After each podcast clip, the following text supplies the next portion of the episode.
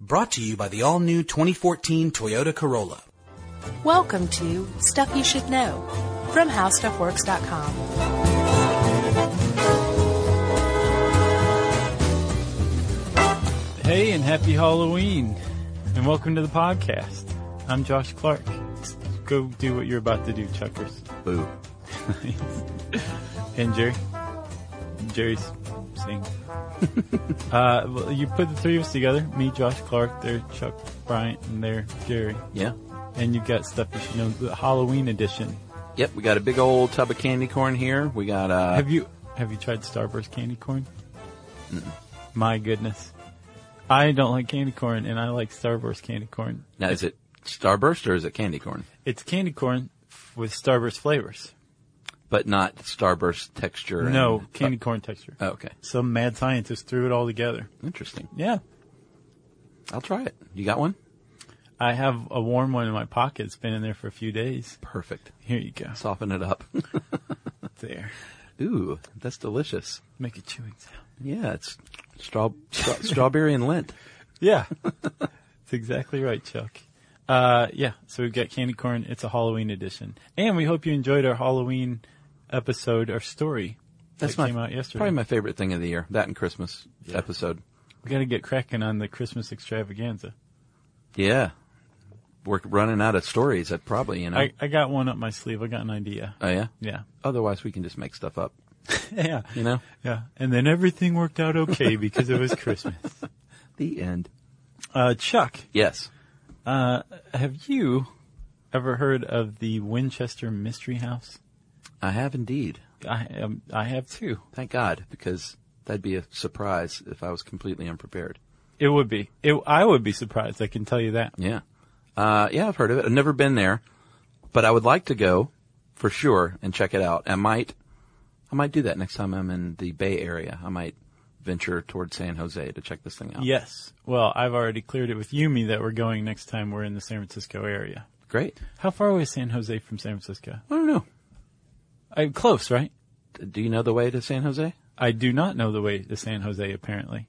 Um, but if I could find my way there, we would find the Winchester Mystery House because apparently it sticks out like a sore thumb. I bet. Um, it was originally in some pretty rural area, and over time, the the acreage, I think 162 acres, is Uh-huh. what the Winchester House grounds eventually covered, has been whittled away, and now it's just like the suburbs with this enormous Victorian mansion situated in the middle of it. Yeah. And when we say enormous, we mean enormous. Um, supposedly about 160 rooms, even though, and I think this is part of building up the lore. Some say they cannot be counted because you will get lost in the house and never get an accurate count. And never escape. I say that's Hokum. hokum because, hey, if you can put a man on the moon, you can count the rooms in a house. yeah, and what do you suggest using a post-it note? Just put a post-it note up in a Been room here. you've already been in. Yeah. You don't even need to write that.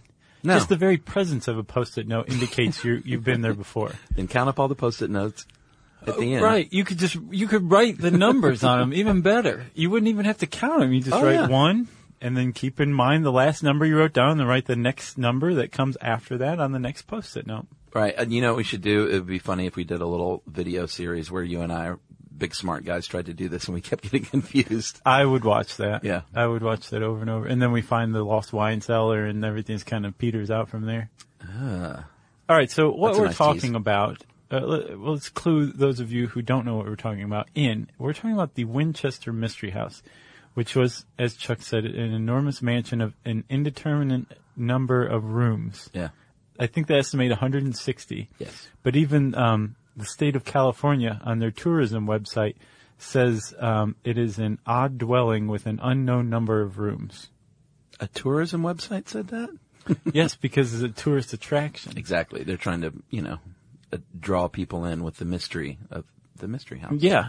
And the whole thing was the brainchild and the result of a uh, four foot, 10 inch little uh, firecracker Yeah. nicknamed the Belle of New Haven in her day, named uh, Sarah Pardee, who became Sarah Pardee Winchester. Yeah. New Haven, Connecticut. Uh, she was born in 1839. Yeah, not New Haven, New Jersey. No. Um, and she was very smart, spoke four languages, could play the piano like a champ. Yeah. With her elbows. Oh yeah, she's beloved. Um, she married in 1862 uh, William Winchester of the Winchester Repeating Arms Company. Yeah, remember fame. Because it's a big part of the story. It is. Uh, they developed what was known as the repeater, the repeating rifle, which is Mm-hmm. the coolest rifle ever. The Lone Ranger had one. Did he? Uh, according to the Lone Ranger playset that I have, he did. I believe that. He mainly used the old revolver, though. Yeah, and the um, the cudgel Yeah, the that he was rifleman. famous for. The rifleman used the repeater for sure. Uh, the Lone Ranger did too. Okay. Um, but basically, it was a revolutionary gun that you could fire really quickly, um, and Yeah, you could fire once every three seconds, which is pretty fast. amazingly fast. Yeah. for a rifle especially. Uh, it was the gun that won the West, and it was the gun that helped the Northern troops defeat the Southern troops in the Civil War. and when the West depends on your vantage point. But Sure. yes, it was the the the westward expansion took place at the barrel of the Winchester repeating rifle. So uh, she marries William Winchester, um, heir to that fortune. Uh, they started a family in 1866, and very, very tragically lost their lone daughter Annie uh, in infancy, and it was something that Sarah never recovered from. Basically, No, it was a, a pretty sad thing to see. Apparently, the the child um, was alive for either 28 days or 42 days, I guess, depending on who you ask. yeah, Um, so she made it to term. She was born, and then she died of a wasting disease called marasmus, which is a disease of malnutrition. So no matter what they fed her, she just wasn't taking in the nutrients, and she died of malnutrition. And at the time, marasmus was still mysterious. yeah. So it seemed like, what the heck just happened to my kid? I'm feeding the kid. Also, Yeah. here I go right along the edge of completely losing my sanity forever. And I'll never be quite the same again, but I'm going to come back a little bit. Yeah, And then when I do, a few years later, my husband's going to die an early death at age 43. yeah. 15 years later, to be exact, and um, Which, by the way, Chuck, can I take a second here? sure. Somebody wrote in, and I don't, I can't find the email, but they wrote in for uh, our dying podcast. Yeah. We mentioned life expectancy, and we said that um, you know we made the assumption that people used to um, only live to like age 30 or something like that because the average life expectancy was so low. Yeah. And this this person pointed out that that's not the case. That people typically live to old age like they live now. Yeah.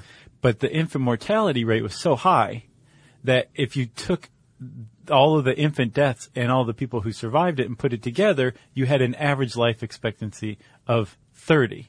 Right. So it's not like everyone was dying in their 40s. Right. They were dying in their ones and twos. Exactly. So if you made it out of your ones and twos, you would probably live a pretty long life. Okay. So that was the, the discrepancy that I never understood until the, the person wrote in. So whoever wrote in, thanks for writing that in.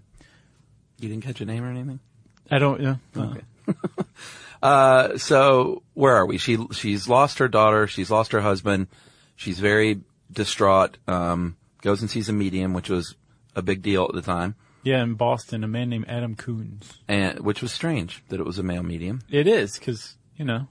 typically damn. ladies. Yeah. Um, which is why they're all called lady so and so, Right? you know? Yeah. Are they? Yeah. Like, you know, Oh, madam. yeah, or madam or Yeah. like lady Charlotte or whatever. Yeah. Um, Lady Charlotte's who I go to. That's why I buzz marketed her. No, you don't. Do you really? No, I go see Lady Adam. Oh. So anyway, she goes and sees Lady Adam, and he says, "You're going to be haunted by ghosts for the rest of your life because you married into a fortune of killing and murdering with that Winchester rifle. Yeah, so They're remember, haunting you." remember I said it was important that she married, um, Mr. Winchester. Right here. William. The Winchester family supposedly had a curse, according to Lady Adam, that all of the people who had died at the, at the, um, other end of the, um, Winchester rifle. Yeah. now haunted the family. Sure. And they had uh, listed demands that Sarah was going to have to put up with, or else she would be gotten by the spirits too. And that's where the house was born, basically. Yeah, the guy said these spirits need a house, so you're going to have to build a house for them. More and more of people are dying from the the uh, rifle that your husband's family created every day, so you're going to have to make it a big house. and you can never cease construction. If you cease construction, you'll die. And there's two different interpretations here, and they're not quite sure how Sarah Winchester interpreted it. But whether if she stopped construction, she would die, or if she kept construction going, she would Yeah. live forever, eternal life. Because the people who are into spiritualism were into that whole thing a lot too. Yeah. But either way, she had her her walking papers, her instructions, um, and she decided to take them out west and follow her husband, who who she believed was leading her, who supposedly told her all this through the medium, and headed uh, toward California. Yeah, she visited, uh, had a niece in Menlo Park and eventually found a property, uh, three miles west of San Jose in the Santa Clara Valley there. And she said, you know what? I'm going to buy this land. I'm going to take this house and I'm going to build on it till forever. Yep. And, um, Lady Adam had a, uh, his cousin was a contractor. it's not true. That would have been great though. Yeah, it's like so you have to build Yeah. forever And and here- nonstop. Here's my cousin, John Hanson. right. Who Uh, owes me a big one. John Hanson was in fact her foreman, uh, even though Miss uh, Mrs. Winchester was her own architect. So hold on, but so uh, Mrs. Winchester, um, who's just really slightly off her rocker now at the loss of her child and her her husband, Mm-hmm. has instructions that she is to move west, Yes, start building forever, a huge house yes, to house the ghosts of all the people who have died at the hands of her um, husband's company's rifles. That's where we're at right now. yes. Before we go any further, let's um, let's do a message break.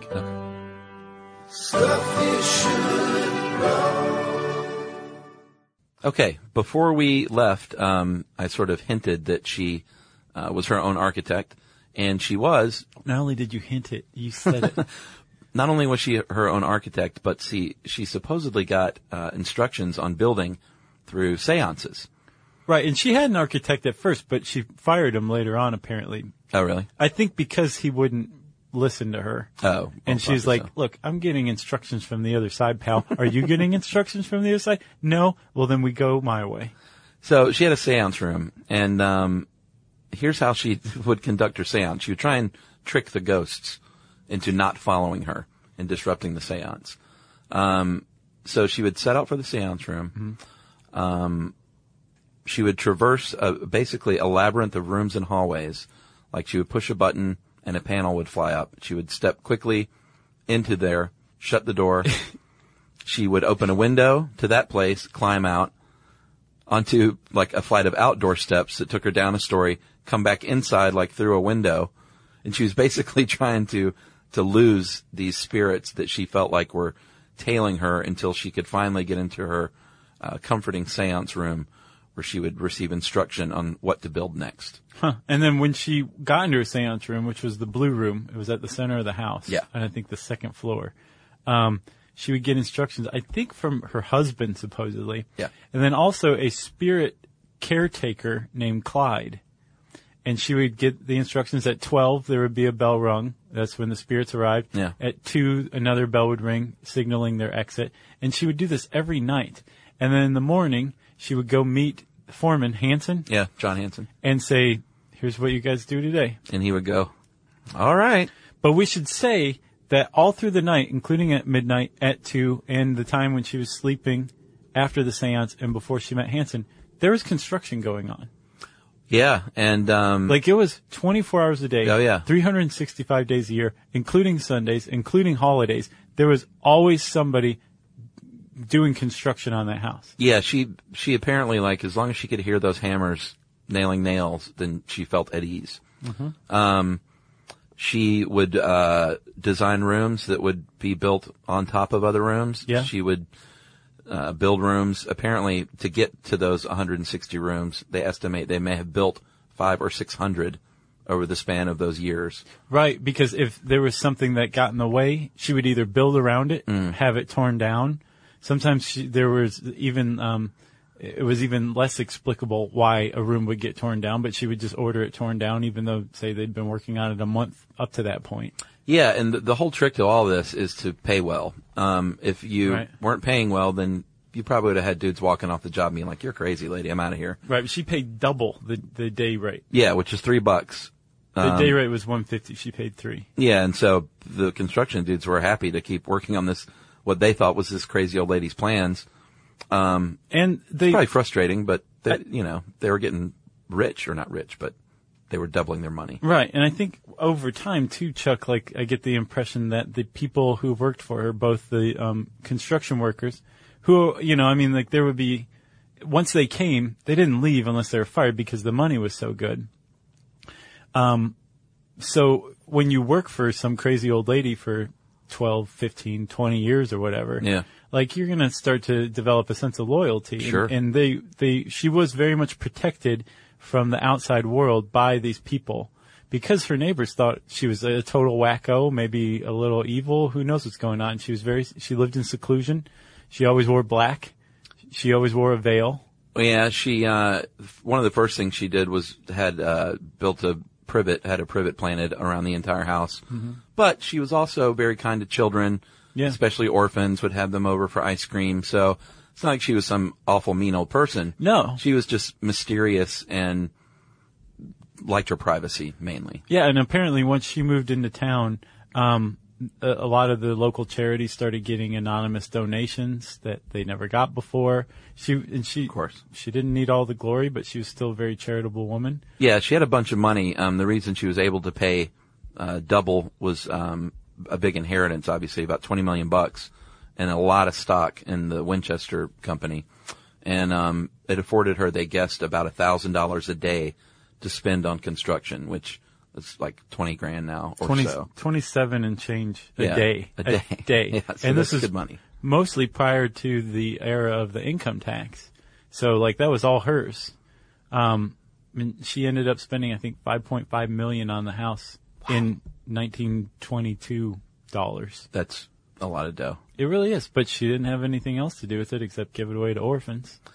That's true. So, um, all of this construction led to some very strange design decisions. And we should say this is probably a pretty good point to say. Mrs. Winchester didn't leave any diaries, any journals. She was never interviewed. Uh, all we can say for sure is that she went to a, a medium in Boston, received these instructions that she had to build the house to appease the spirits Yeah. and that's what she did.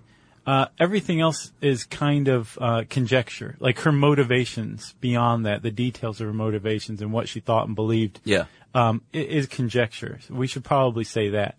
Um, and there's a lot of room for misunderstanding, like the the staircases that she built had lots of steps, and they were like two inches high.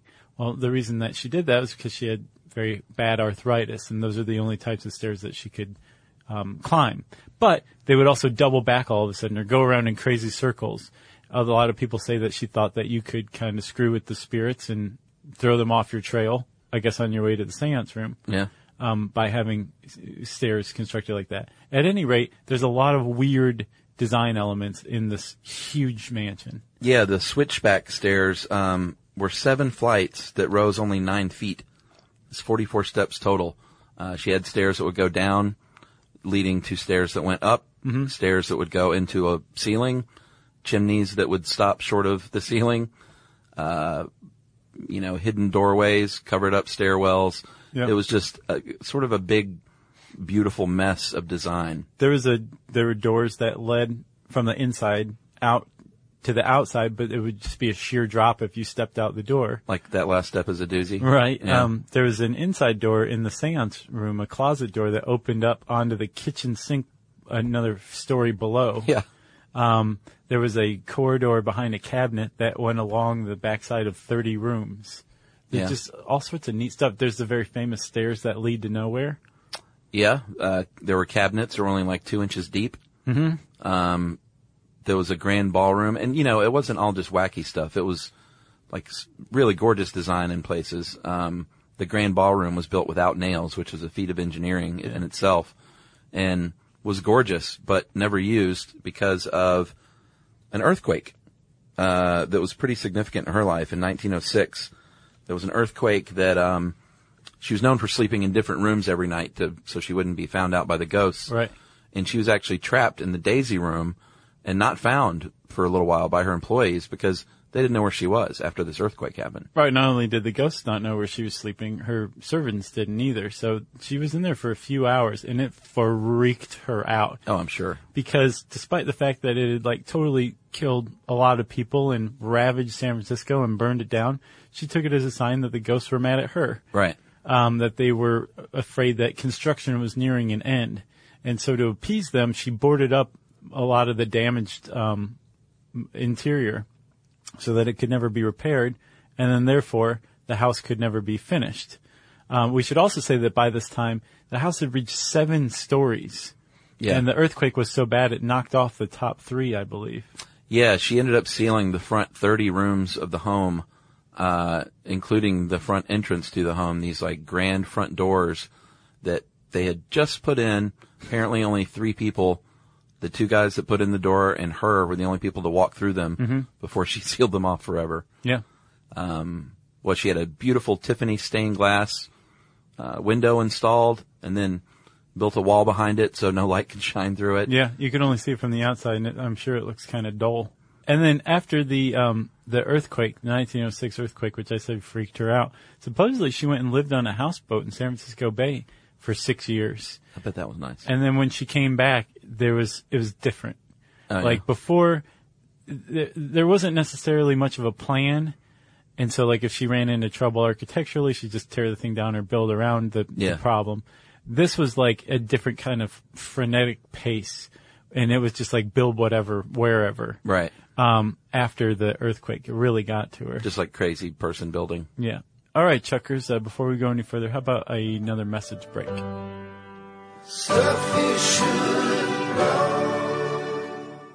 Okay, so uh, back to it. Um, here's some numbers for you. Okay. 47 fireplaces, 17 chimneys, uh, two basements, six kitchens, 10,000 window panes, and 467 doorways and only two mirrors in the whole house because of course ghosts, uh, are afraid of their own reflection. And apparently the staff would sneak hand mirrors so they can occasionally see what they look like after getting out of the shower. But Right. she, she didn't want to have anything to do with the mirrors though. Yeah, she um, also supposedly would fire staff who saw her without her veil on. Apparently, her butler um, and her niece were the only people who could see her without a veil. And if you saw her without a veil, no hard feelings, but you're cut. Oh, You're yeah? cut. So we've talked a lot about the fact that she worked as her own designer and made all these weird, terrible choices that made no sense. Right. But we also mentioned early on she was a very smart lady. So she actually learned over the years more about design and architecture and got better at it um, and developed a skill. And she actually had some innovations in her home that were uh, brand new at the time. Um, for instance, they say she was the first person to use wool for insulation. Yeah. It's pretty cool. Yeah. Uh, they had carbide gas lights in the house that had their own uh, gas manufacturing plant for the estate, Right. which is brand new. And she uh, had electric push buttons installed to turn the lights on and off. She had uh, an inside crank to open and close uh, outside window shutters. First person to do that. That eventually became the norm. Oh, yeah, that's huge. Uh, what else? She had she I guess it was sort of green at the time. Uh, she had drip pans under the windows and a zinc subfloor uh, in the North Conservatory. So when you watered plants, uh, the runoff from those plants would be captured uh, by drain pipes for the garden below it. It's pretty cool. And she had something called the uh, Annunciator, which is a servant call system, allowed her to summon servants from anywhere in the house, and it would drop a little card to show the servant which room she was in at the time. That's pretty awesome. So it wasn't just crazy, weird steps that lead to nowhere. There were ac- actually some innovations at the time, and it's a gor it's a gorgeous Victorian. Like when you look at it, really, really beautiful house. Yeah, and apparently the construction at, by the time she died took up six acres, six acres of the Of the house. house, not just the the grounds, because the grounds are like 160 acres. Um, and when she she dies finally, it's uh 1922, Yeah, and apparently the legend has it that she died at a time when construction stopped. The workmen took a break or something to play cards Oh, really? and uh, never started back up again because they discovered that she died in her bed sleeping in 1922. And um, right afterward, she left the mo- everything to basically her nieces and nephews And one of her nieces, I think the only one who was allowed to see her without a veil, Yeah. came in and was like, let's just auction this stuff off. Yeah. And um, it took six weeks, supposedly, to get everything out of the house. Because there was that much stuff and it was that difficult to find your way out Yeah. when you really got into the interior. Yeah, and some really valuable things too that were locked away in storage that were never even uh, used, like you know furniture and furnishings, just sitting in wait basically. Didn't you say that there's a wine cellar that's lost? Yeah, I think they t- can't find the wine cellar to this day, which also sounds a little like lore to me. It does. Why can't you find the wine cellar? I, I don't know. It's lost. Uh, it is a popular tourist attraction today and um, still being renovated and maintained. Uh, apparently, it's continually being painted. The exterior is all year long. They finish painting it and they start once again because it takes 365 days to complete the job. I would imagine so. So, And it's been a kinda neat. tourist attraction almost since she died. Like the the house was sold to a group of investors who wanted to start it as a tourist attraction um, for one hundred thirty five thousand dollars, That's that is crazy. even though she dropped five point five million into it. Um, and again, like if you're interested in this, you can go check out the Winchester Mystery House in San Jose. Um, they have a website. I just imagine you type in Winchester Mystery House, but also look up um, something called Mrs. Winchester's House. It's a documentary from uh, 1963. KPIX, I think, is a San Francisco television station. And it's narrated by Lillian Gish. It's just a half hour long, but it's really spooky and Yeah. black and white and just interesting. It's a neat one. Very cool. Yeah, check that out. All right, so we're going. Okay. Let's go. Before that, though, Chuck, um, if everybody wants to read this article, you can type in Winchester Mystery House in the search bar at howstuffworks.com, and it'll bring this up. And I said search bar, so that means it's time for listener mail. Yeah, I'm going to call this asexuality uh, callback. I just listened to your asexual podcast, guys. Found it very interesting. One thing really caught my attention. You said asexuals were classified as a separate group outside the range of homosexual to heterosexual. I think it could be different. So Paul is proposing an idea here. Uh, instead of the range being a number line with a subgroup that doesn't fit, it should be more like a coordinate plane. Uh, not all people are equally sexual. I'm sure you know people who don't really think about sex often, and then people who it dominates a large portion of their lives. Uh, that made me think that it could be a coordinate plane with homo and hetero on the left, and right and asexual to extremely sexual. I want to say nymphomaniacal even, but I feel like nymphomania is more complicated than a born sexuality. Or at least we don't know enough about it to say whether it is. Yeah, so what he's describing is like a plus sign. Yeah. So sexual orientation on left and right, and Yeah. then the intensity of your sexuality going up and down. Exactly. So you could have like uh, high homosexuality, low heterosexuality, right. and so on. Exactly. That's a good idea. I've actually seen that elsewhere too. coordinate plane. It just makes sense. He says that way all the people could be accurately plotted it's, uh, to some degree at least. Uh, not saying it would count for everything perfectly, but I think it would clarify it a bit more. Anyways, I'd love to know your thoughts on that idea. You just got them. Yeah. Uh, has it been done before, or have you read about that? I have not. I do not know. I saw in a paper somewhere somebody proposing that similar thing that it's um, who was it the the, uh, the sex studier Oh, uh, Kinsey? Kinsey Yeah. that he yeah he Or really Masterson kinda- Johnson. no it was Kinsey Okay. um, they really kind of missed a really obvious aspect of intensity rather than just orientation They Yeah. just stuck to orientation What a dummy. it's a good idea I agree. So, Paul of Uniontown, PA, uh, we, we think it's a swell idea. Get to work on it. yeah go Paul Maybe you can uh, call it the Paul Paul's sexual plane Paul's a one sexual plane and egg roll. Yeah. Uh, that was good. Thank you. Uh, Paul, uh, thank you for that. And if you, like Paul, have some uh, m- great thoughts or ideas on things that we've talked about, more expansive ideas, um, we want to hear them because we like that kind of stuff. You can tweet to us at SYSK Podcast. You can join us on Facebook.com slash Stuff You Should Know. You can send us an email to stuffpodcast at discovery.com. And, hey guys, come hang out with us at our website, stuffyoushouldknow.com.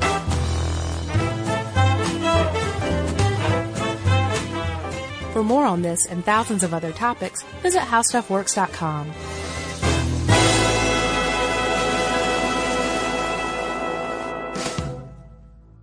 Brought to you by the all new 2014 Toyota Corolla.